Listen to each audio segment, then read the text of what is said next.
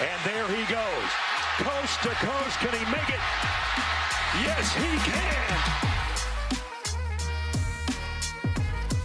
You know what it is. Thursday, October 6th. It is time for some action, and this is Green Dot Daily. I'm your host, the spitting statistician, Dane Martinez, and we're putting the fun in functional sports betting content right here on the Action Network. We're presented by BetMGM. Gotta let you know right now, use the promo code ACTION, and you can get a thousand dollar free bet upon sign up. And here on Green Dot Daily, we will steer you in the direction to hopefully use that and get those green dots. We've got a great show for you as week five of the NFL season gets underway for Thursday night football. We're going to have Sean Koerner and Nick Giffen talking about what they see. And we're going to start talking about a new kind of system we will be using here in the Action Network. I can't wait for that. We're talking to Collin Wilson about college football, and we will get Samantha Previte to join the show to talk about differences in some of the backfields here in Thursday night football. So let's get it started. I am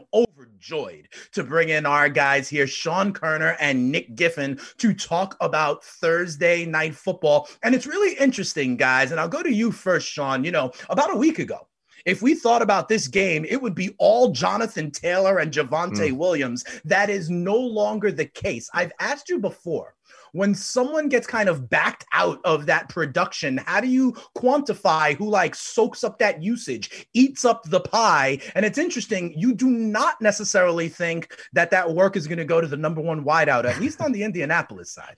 Yeah, well, that's one way to put it. But uh, I'm going with Michael Pittman under 64 and a half receiving yards. Um, now, last week, he only managed to catch three balls for 31 yards, despite the easy matchup against the Titans, and despite the fact that Matt Ryan threw for 356 yards. Um, so, this is a much tougher matchup against Denver. Pittman will likely be faced up against Ronald Darby, Patrick Surtain.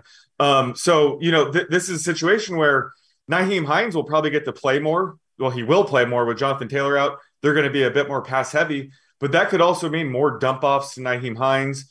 Matt Ryan could continue to target this three headed monster they have at the tight end position uh, with Granson, Mo Cox, and Jelani Woods. Um, and rookie Alec Pierce has been coming on of late. So there's just added competition for targets right now for Pittman. And plus, the Broncos blitz at the fourth highest rate. So I think Matt Ryan's going to have some issues with that. Pittman's yards per target goes down from 8.48 to 6.57 yards per target against the blitz. Um, so he's not going to see many deep shots, and he hasn't this season. He right. has a very low aDOT of 6.5. So this situation, he might need six or even seven targets to clear this number. Um, so while I do think he will be, you know, Matt Ryan's number one target, he just needs a large target share to get there. And I just see Matt Ryan continuing to spread the ball around tonight. So I have this median closer to uh, 57 and a half for tonight. All right, fair enough. It's not like Matt Ryan is a mobile quarterback either when the pressure does come. The dump offs could be there. What about you, Nick? I mean, it seems like you are also respecting the cornerback combo that is Darby and Surtain. You have your eyes on potentially fading a different Colts wideout. Yeah, exactly. I mean, I think Sean and I are kind of in the same mindset here, just with different receivers. I'm going with Alex Pierce under two and a half receptions. You can get that plus 120 at BetMGM right now. Uh, it, part of spreading it around means if you're spreading it around, you're going to get fewer targets and you're going to get fewer receptions. Uh, also, as Sean talked about, less downfield targets. Well, that's where Alex Pierce, Alec Pierce has been thriving so far this year. Uh, the Broncos overall, they've just allowed the second fewest yards to wide receivers. Pierce lines up on the outside 96% of the time. So he's an outside wide receiver, which means Surtain and Darby will be matching up against him. They've allowed a sub 60% completion rate each, and they've also each allowed less than one yard per route run. The only back that Pierce has faced so far this year is Houston C- Steven Nelson, that has allowed under 60% catch rate and sub one yard per route run. So this is definitely his hardest matchup of the year. Additionally, Pierce's snap count and snap percentage have dwindled each of the hmm. three weeks he's played. He's gone from 51% down to 45%, down to just under 44% of the snaps this past week. So that's not a great trend. So while targets have been up, that probably will potentially regress to his mean at some point. So, uh, you know, if his snaps are coming down, if the ball's being spread around, I think under two and a half makes a lot of sense. Also, the in game model leans slightly more rush heavy than maybe the pregame projections indicate. But the bottom line is seven catches in three games. That's 2.3 catches per game, which is already under that two and a half number. And now he faces possibly his hardest matchup yet with dwindling snap counts. All right, fair enough. I mean, you got to be on the field in order to produce, right? So if the snap counts are down, absolutely. I'm looking at guys like Nyheim Hines and even some of the tight ends you guys mentioned, Mo Alley, Mo Problems, if you want to know where I personally am looking. Nick, what about the game, though? Let's zoom out a little bit. Thursday night football. Broncos are at home. They're laying, I think it's three, three and a half. Watch out for the hook. What do you see here in this game, inc- including the total? Yeah, I think uh, this total is 42 right now. I would lean towards the over, but I'm not actually going to take that because I want to get down under 42. I want to get to 41 and a half, and then I would bet the over. Right now, 89% of the money is on under 42. So there's a chance it comes down to 41 and a half. And I know there's some injuries to some some key players but uh, I still think that this game potentially could go over, despite the fact that Sean and I are under some player props here. Uh, our in game model actually projects both teams to go slightly over on total plays. And also, there's the potential for uh, a higher than expected tempo if Denver, who is favored, does take a significant lead. Denver doesn't slow down with the lead so far.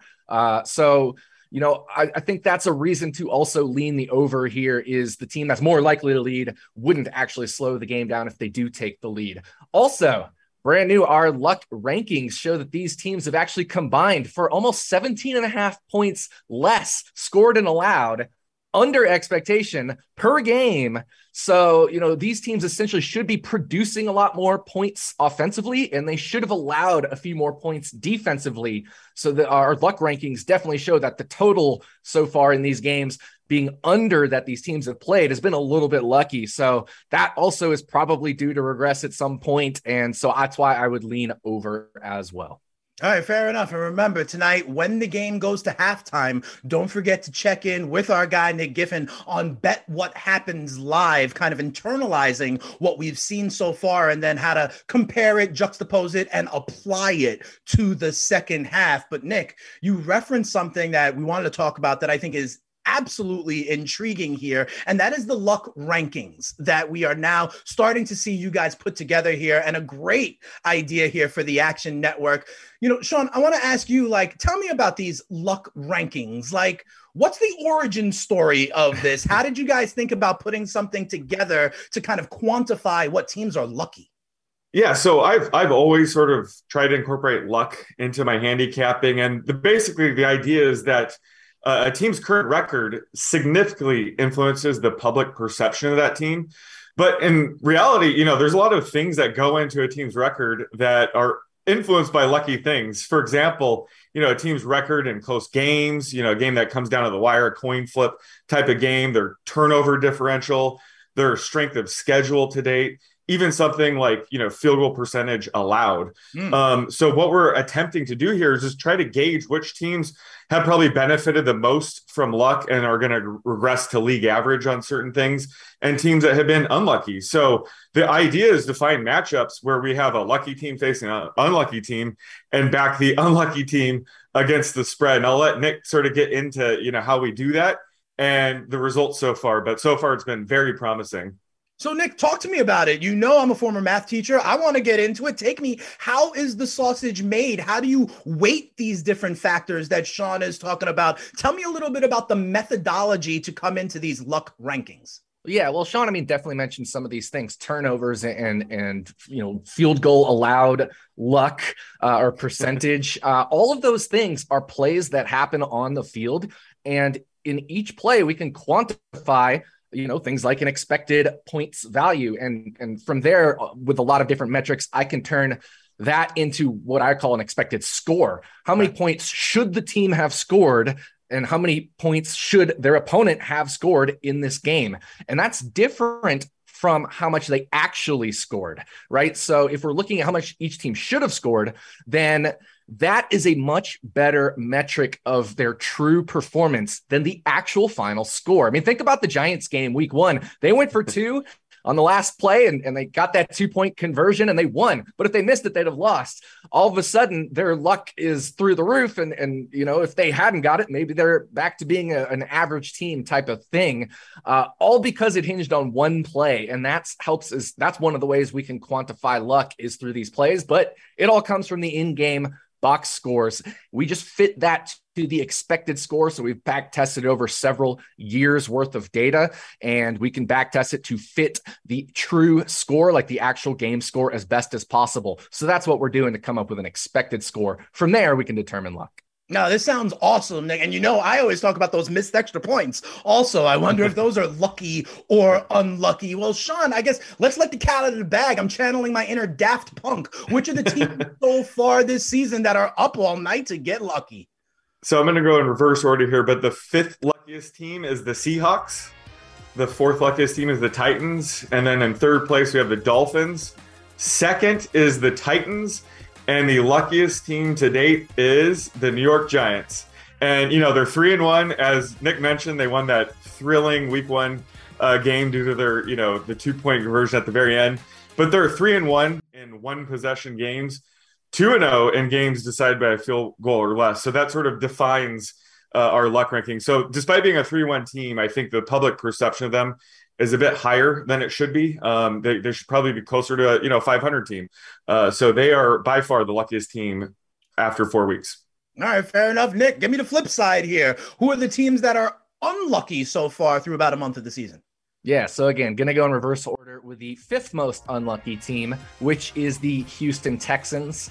Fourth most unlucky team is the Indianapolis Colts, who are playing tonight.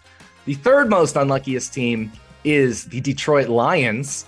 Second most unlucky, the Las Vegas Raiders. And drumroll, the number one unluckiest team is the New England Patriots. They've been 1.35 wins below expectation. They have a minus three turnover differential. They've actually had a lot of turnovers this year. And when we talk about field goal luck allowed, their opponents are seven for seven on field goals, despite a four and a half yard longer distance than league average this year. That includes making 52 and 56 yarders against the Patriots. So definitely some bad luck there for the Patriots. All right, fair enough. This is great information, guys. And I know you have the full set of luck rankings up on the website. There's an article about it. You definitely need to check this out and make it part of your formula before you make some week five plays. Now, here's what I got to ask you and, and and Nick, I mean, Sean, I'll start with you.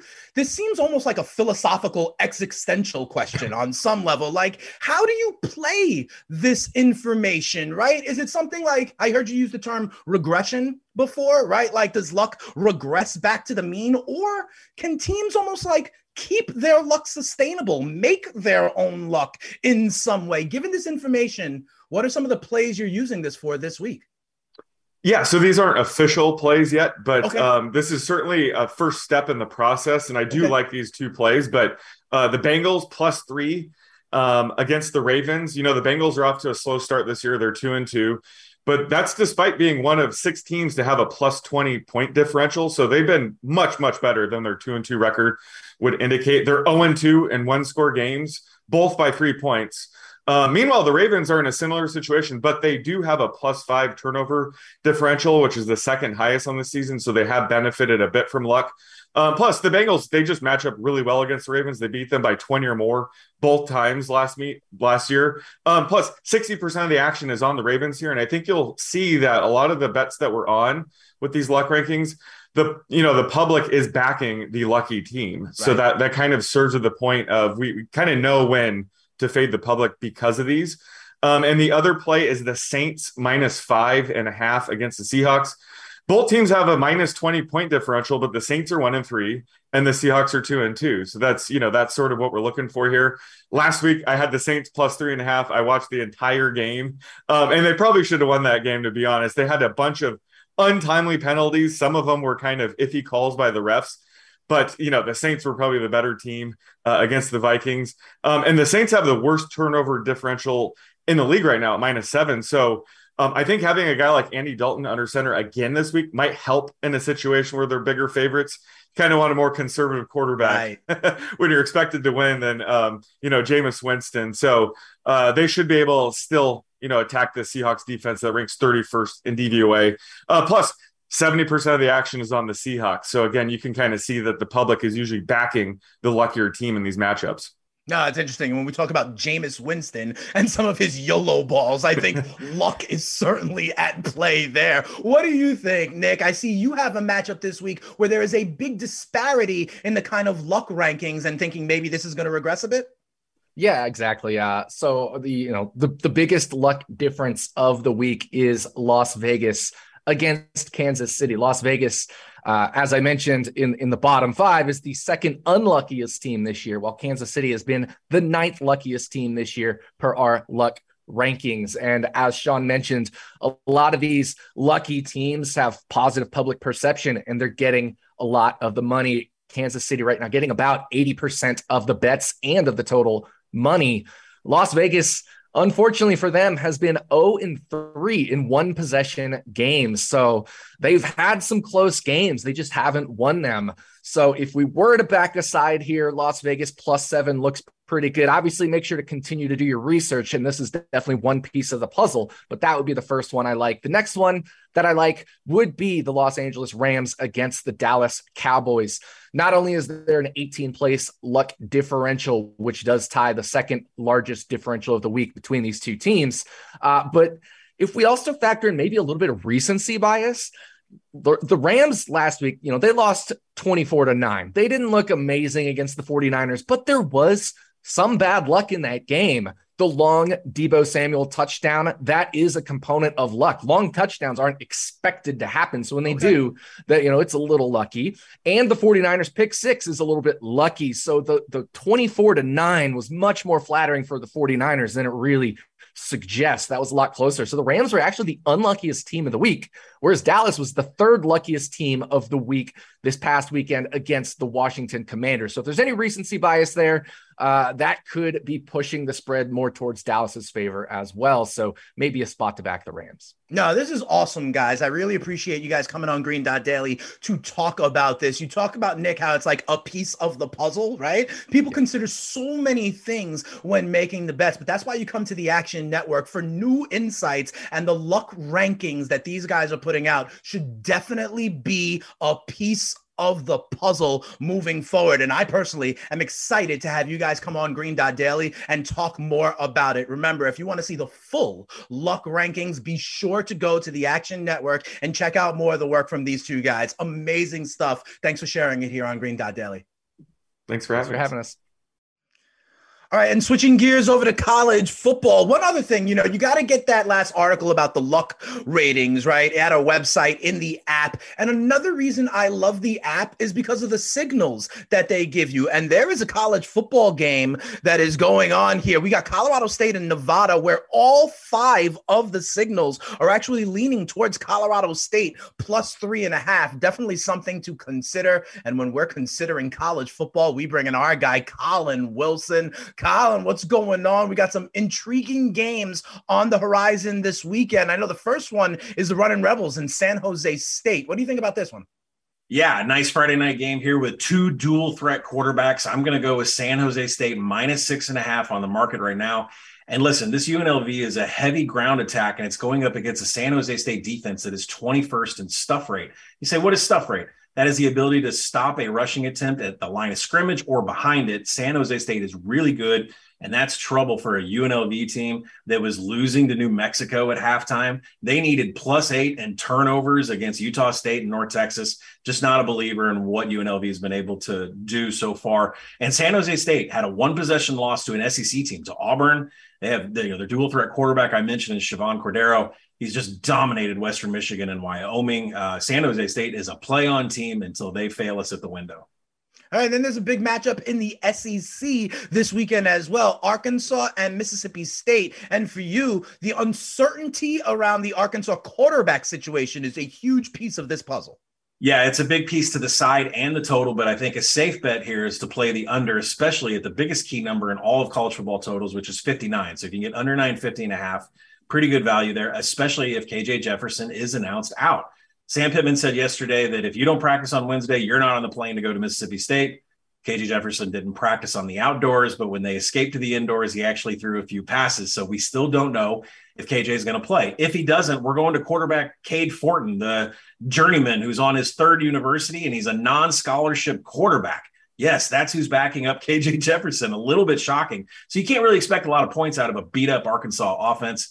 And this Mississippi State air raid, as much as Will Rogers is thriving and as much as Leach is known for this offense, it's slow. They don't run very fast in seconds per play. They're not explosive, but they are extremely highly successful. They one of the offense is the biggest in first downs, but they're not big in explosive plays. So you can expect long, methodical drives that eat clock. So I love the under 59 and a half here, considering all the variables.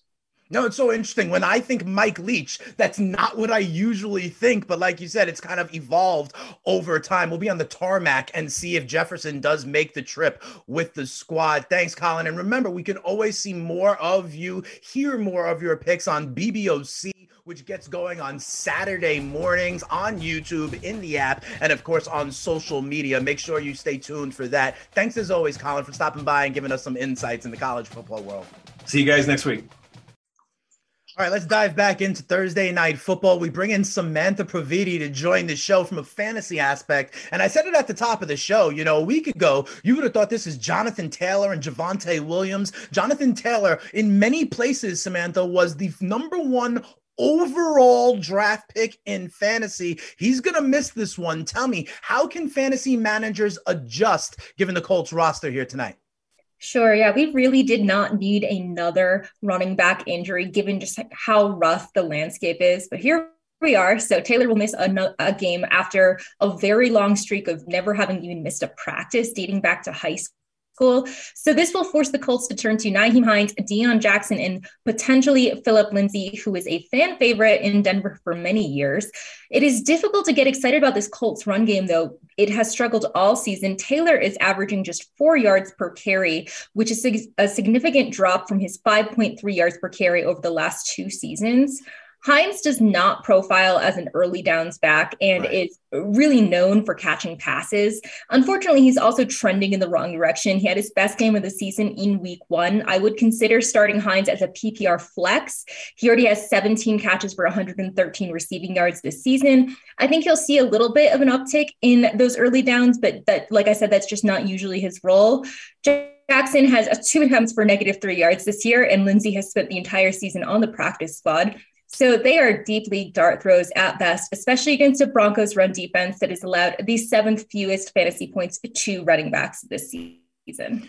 Yeah, you know, and one thing when we talk fantasy is always like know your settings. You mentioned about the kind of production for Nyheim Hines in PPR formats versus standard scoring. A guy like Nyheim Hines, there's a huge difference when it comes to that. But the Denver backfield, is also kind of up in the air. No Javonte Williams. The Broncos signed Lat Murray over the week. How do you see the Denver backfield playing out?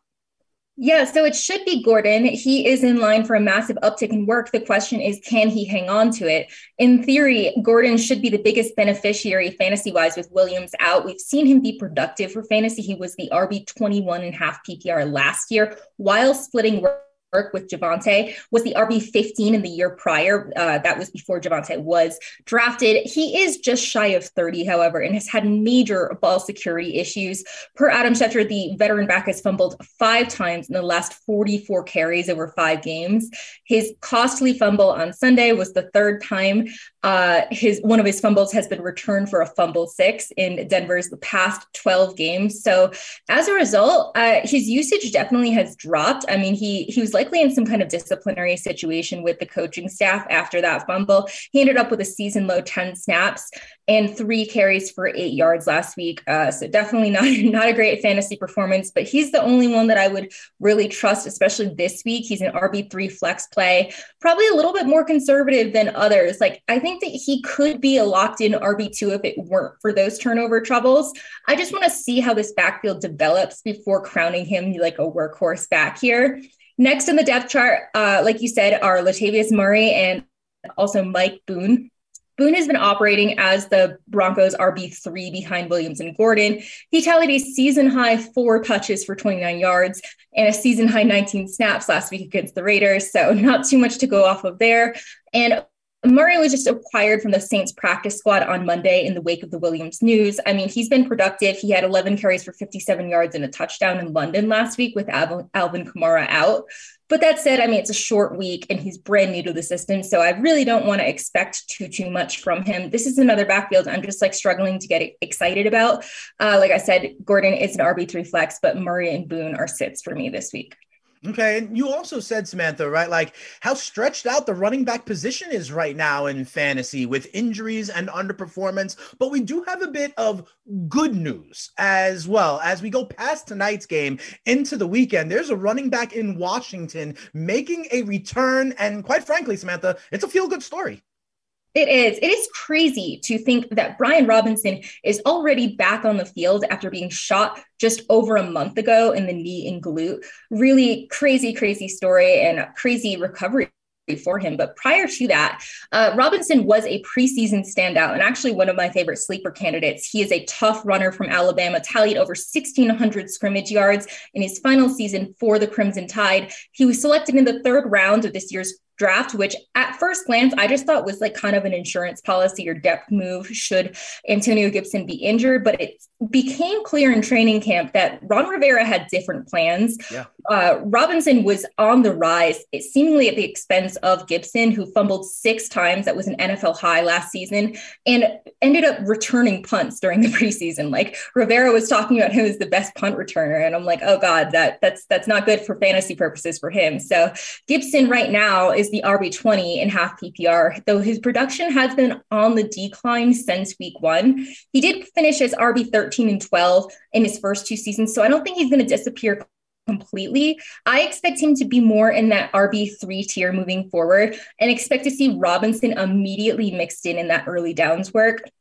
That said, I'm probably not starting Robinson just immediately. I do want to see how things shake out but like I said, he was trending towards being the team starter before the incident. So there's a really good chance he ends up playing a major role once he is fully healthy. Worth noting, um, Robinson actually had been one of the front runners for comeback player of the year right after the shooting. He's been mm. taken off the board, but he is 21, 22 to 1 for offensive rookie of the year, currently being led by Chris Olave at 5 to 1, 5 to 1 odds. Yeah, I remember over the summertime, right? It was him and like Dameon Pierce, who were the big kind of rookie running backs to keep an eye on. It's a great story that he is back. We kind of, you know, tip our cap to Robinson and we'll see what it looks like in the commander's backfield over the course of the next few weeks. If you want to keep your finger on the pulse of that, remember Samantha and I give you the Fantasy Flex podcast on Mondays. You better make sure you keep it locked in for that as we continue to look at these stories and others in the fantasy world world. But thanks for stopping by Green Dot Daily. As always, Samantha, giving us your insights. Thank you. All right, so let's see what it looks like on a Thursday to be down with GDD. We had Sean Koerner on the show earlier, and before we were even talking about the luck rankings, he likes Michael Pittman to go under his proper receiving yards. Nick Giffen also picking unders on Colts receivers. Alec Pierce under two and a half uh, receptions there, and he likes uh, kind of leaning to go over on Thursday night football. We also talked to Collin Wilson in the show, and he is on San Jose State against the Running Rebels, and a game to go under in the SEC. You see there the bet slip. If you're wondering, how can I get some cash to go ahead and make these bets? Well, all you got to do is sign up with BetMGM use the promo code action and you will get a thousand dollar free bet that can certainly help. And remember we're also going to be here tomorrow. It is going to be a football friday getting you ready for week five of the nfl season. And i'm telling you download the app and check out these guys article on the luck rankings moving forward. Another piece of the puzzle as you start to you know get your quest for the green dots. So for everybody who joined the show today, all the production folks in the back making us look and sound good. I am merely the spitting statistician, Dane Martinez. Check out our plays, download the app, and then come on back tomorrow so your balance can celebrate with us. Because hopefully you got some green dots. We'll see you tomorrow. Peace.